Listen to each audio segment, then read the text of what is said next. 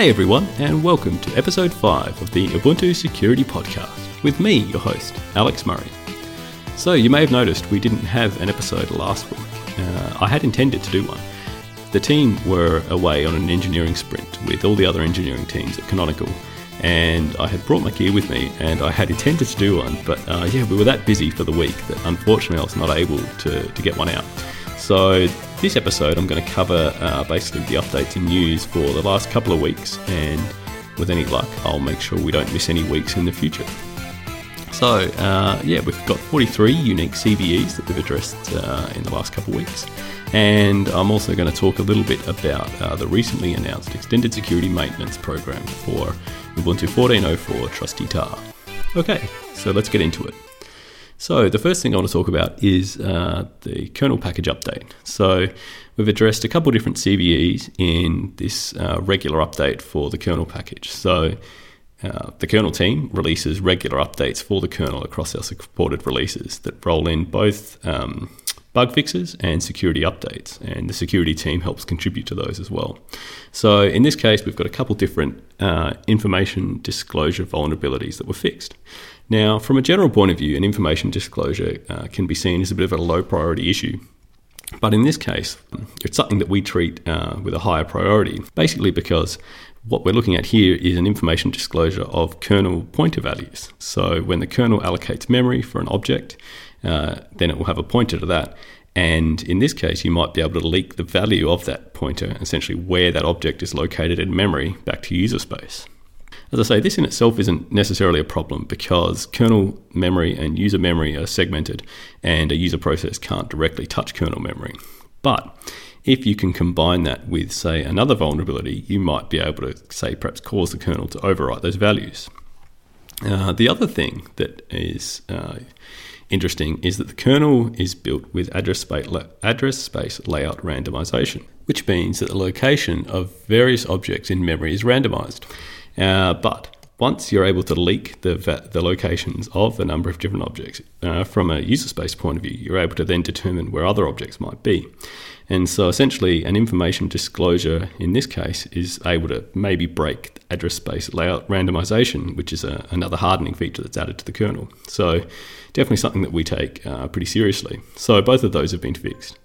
We've also got as an update for uh, the kernel package in Precise ESM and this is fixing the SegmentSmack vulnerability that we talked about in episode zero. So, uh, yeah, make sure if you're running Precise ESM that you've updated to that. Our live patch team have also released an update to the kernel that rolls in a bunch of fixes for vulnerabilities that were fixed in the standard kernel package recently. So, if you're a live patch user, you definitely will get that automatically and you won't even need to do anything, which is great. So the next thing I wanted to talk about was some vulnerabilities in Z-Shell, the interactive shell. Uh, in particular, uh, there were a couple issues in handling of the shebang or the hashbang uh, directive in the in the script. So if you're familiar with scripts, they often start with a hash, then an exclamation mark, and then the path to the interpreter to run. And because a hash is usually a comment uh, that marker in most shell languages, that works fine. The problem was that um, Z-Shell had a few issues with handling of that value. In particular, if the value was longer than 64 bytes, it would truncate it. And so if you had the path to your, uh, your interpreter specified as something really, really long uh, that was longer than 64 bytes, then it would only use the first 64. And so you can imagine that if you had two different executables, then uh, it may execute the wrong one because it would pick the wrong file name because it would truncate it. The other one was uh, that depending on how it was formatted, it may actually pick the name that was listed on the second line of the f- file, even though it should really only take whatever's after that uh, hash, hash exclamation mark that's on the first line. And so it could actually execute the entirely wrong interpreter as well. Uh, so both of those are an issue. And the other thing, there was a stack-based buffer overflow, the usual kind of things we see in C applications, where it could actually execute uh, scripts uh, in the context of another user. So yeah, a couple things there that you'd want to update for. We've got also uh, an update for OpenJDK 10, so that's essentially just the latest uh, update for um, OpenJDK 10 that rolls in a number of different um, fixes. We've also had uh, an update for Firefox. Now, this was fixed uh, a couple of weeks ago when we updated to the latest version of Firefox upstream. However, there were a few issues there. Uh, in particular, um, Upstream had some problems with the handling of language packs, and then the way that uh, Ubuntu tries to bundle in our own language packs uh, cause a number of different issues. So we've released a second update to Firefox to fix those. So basically, what would happen there is that if you were running uh, with a different language rather than English, uh, your language packs wouldn't actually get used. So you would actually wouldn't get your native uh, spell checking happening in your language, and it would also end up using the wrong search provider. So if you weren't using, say, Google uh, as the upstream search provider and you changed it, it unfortunately wouldn't respect that. But so that's been fixed, and we've released updates for that. So the next thing I wanted to talk about was uh, a vulnerability in curl. So this was fixed for Trusty Xenial, Bionic, and for Precise ESM. And this was actually quite similar to one that was fixed last year in 2017. And so basically, what we've got here is there was an integer overflow in calculations that used the provided password when you were doing NTLM authentication. And so if the uh, the attacker who was you're communicating with could send a really long password value, uh, they could then cause when it does that multiplication with that length of the password, an integer overflow, and so then instead of allocating say a buffer for your really, really long password, it would allocate a buffer that was really, really tiny. And then it would go and say, try to write in that value into what is now a really tiny buffer instead of a really long buffer. And then we would end up overriding other values on the heap in this case. And so you would get a heap buffer overflow. And this could then be used to do things like uh, remote code execution because you could place essentially arbitrary contents into other values in the heap that then might get used for code execution later. Uh, we've also got uh, an update for ClamAV, the uh, the virus checking application, and we've got a usual update there for PHP as well. So uh, we've updated PHP for a number of different vulnerabilities. In particular, these were integer overflow vulnerabilities in both the JPEG and the EXIF handlers. So if you've got a PHP application deployed that is doing image processing, this is certainly something you want to update for. Uh, both of these could end up in kind of out of bound reads. So, so PHP would allocate a buffer, and then it would go to try to read from that, but it would read past the end of the buffer, and that could then usually cause a um, segmentation violation from the kernel, and PHP gets killed. So you definitely want to update for that because otherwise it might be a remote denial of service. The other one is if you're using the PHP FPM extension, which is the uh, Fast CGI process manager. So this is an alternative fast CGI implementation for PHP. And when this was um, trying to restart child processes, it wouldn't do it correctly.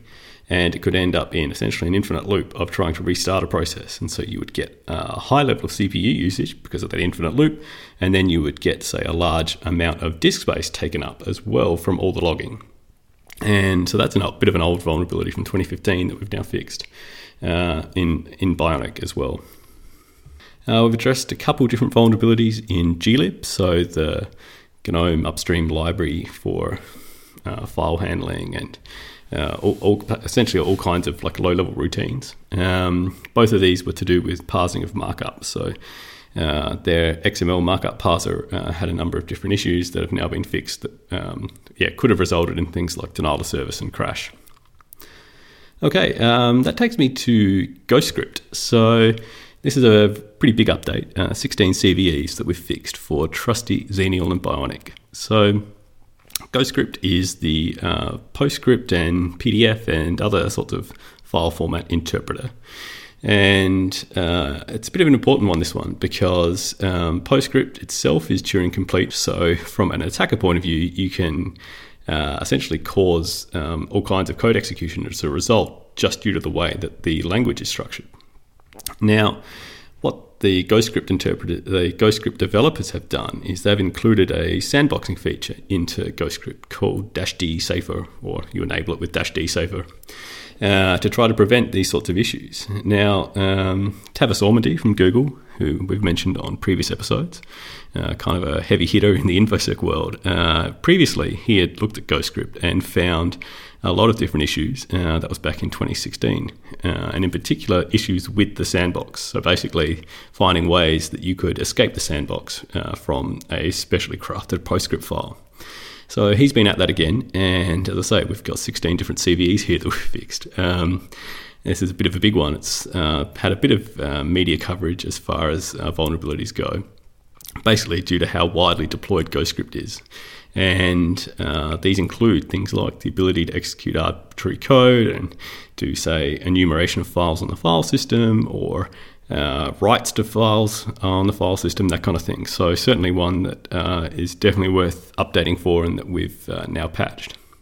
Uh, we've got an update for bind, so just a single CVE that uh, was came out recently. Um, in this case, it's around the ability for a remote attacker that might be able to trigger an assertion failure. So the developers will put a bunch of different conditions in the code, and they will try to assert as the code runs that um, certain things should always be the case, or maybe should never be the case. And that's um, well and good until you have a condition where actually um, an attacker is able to make it so that one of those things you thought should never be the case actually is the case. And the way that assertions are handled usually is that your process gets killed. So essentially, in this case, you've got a remote denial of service um, vulnerability if that assertion is able to be triggered, which it was in this case. Now, uh, this is in a feature deny answer aliases, which isn't turned on by default. But if you are running bind with this feature turned on, uh, you'll definitely want to make sure you've updated here. Now, the last uh, vulnerabilities that I want to look at is in the Little CMS package. So, Little CMS is a package for handling uh, color management profiles. So, essentially, um, say an image might have a color profile embedded in it, and then when the uh, the image gets interpreted, the color profile then gets uh, applied on top of that so that it changes maybe slightly how that uh, displays on on your device. Because your device will also have a color profile and so the way the two interact then makes sure say that the green that gets displayed on your monitor is the correct green or the correct shade of green that was actually used when the image was created. Now uh, I guess like a lot of formats, um, and for code that's written in C, if you don't do it carefully, you can end up with a bunch of different problems. In this case, uh, there's an integer overflow that could lead to uh, stack or heap buffer overflows in different places. So essentially, the usual kinds of things that uh, we've actually even talked about earlier in this episode. So if, uh, if an image file has a color profile embedded in it, with the specially formed, um, especially formed one, you could cause then uh, an arbitrary write and potentially code execution or at least denial of service as a result. Okay, so that kind of um, wraps up the summary of recent security updates, uh, looking at some wider things within the community. So we've announced uh, Ubuntu 14.04, which is Trusty Tahr, will be getting extended security maintenance. So currently, we offer extended security maintenance for Precise, which is uh, Ubuntu 12.04, released back in 2012. And uh, that's done by the team. We essentially release updates for a select um, special group of packages that are from the main repository and that we continue to maintain security fixes for beyond the official end of life of, uh, of Precise. And so now what we're going to be doing is also rolling out the same feature for Trusty. So if you're a user of uh, Trusty, Ubuntu 14.04, and you intend to want to keep using it beyond the end of life for that, which is in April next year, uh, then you'll definitely want to look at uh, becoming an Ubuntu Advantage customer and subscribing to that. So I've got a link in the show notes with a little bit more details. But um, yeah, basically what will happen is that the team will look at defining the set of supported packages in the, the near term as to what that will be for Trusty, and then we'll continue to maintain those beyond the end of life of that. And that set of packages is usually based on what are the most frequently used packages, uh, particularly for server deployments and that kind of thing. So, yeah, check that out if you are a Trusty customer that's unable to easily upgrade your Trusty installations. Obviously, the best course of action is if you can update your trusty to uh, Xenial or Bionic, but if not, then yeah, definitely make sure you check out the extended security maintenance uh, program. Okay, so uh, a couple more things. Uh, we're still hiring. We've got open positions for an Ubuntu security manager. So if you want to come and manage our team of excellent security engineers and help contribute to the uh, security of your favorite operating system, please make sure you check that out. We've also got an open position for another security engineer as well. So if you want to come and uh, actually do package updates and um, yeah, make sure that Ubuntu is secure as it can be, please make sure you reply. All right, so that kind of takes us to the end of the episode. As usual, if you want to get in contact, uh, you can reach us at security at ubuntu.com or you can find us in the Ubuntu Harden channel on the Freenode IRC network, or uh, you can even get us on Twitter at Ubuntu underscore sec. So, until next time, remember, remain calm and enable automated upgrades, and I will speak to you soon. Thanks for listening. Bye.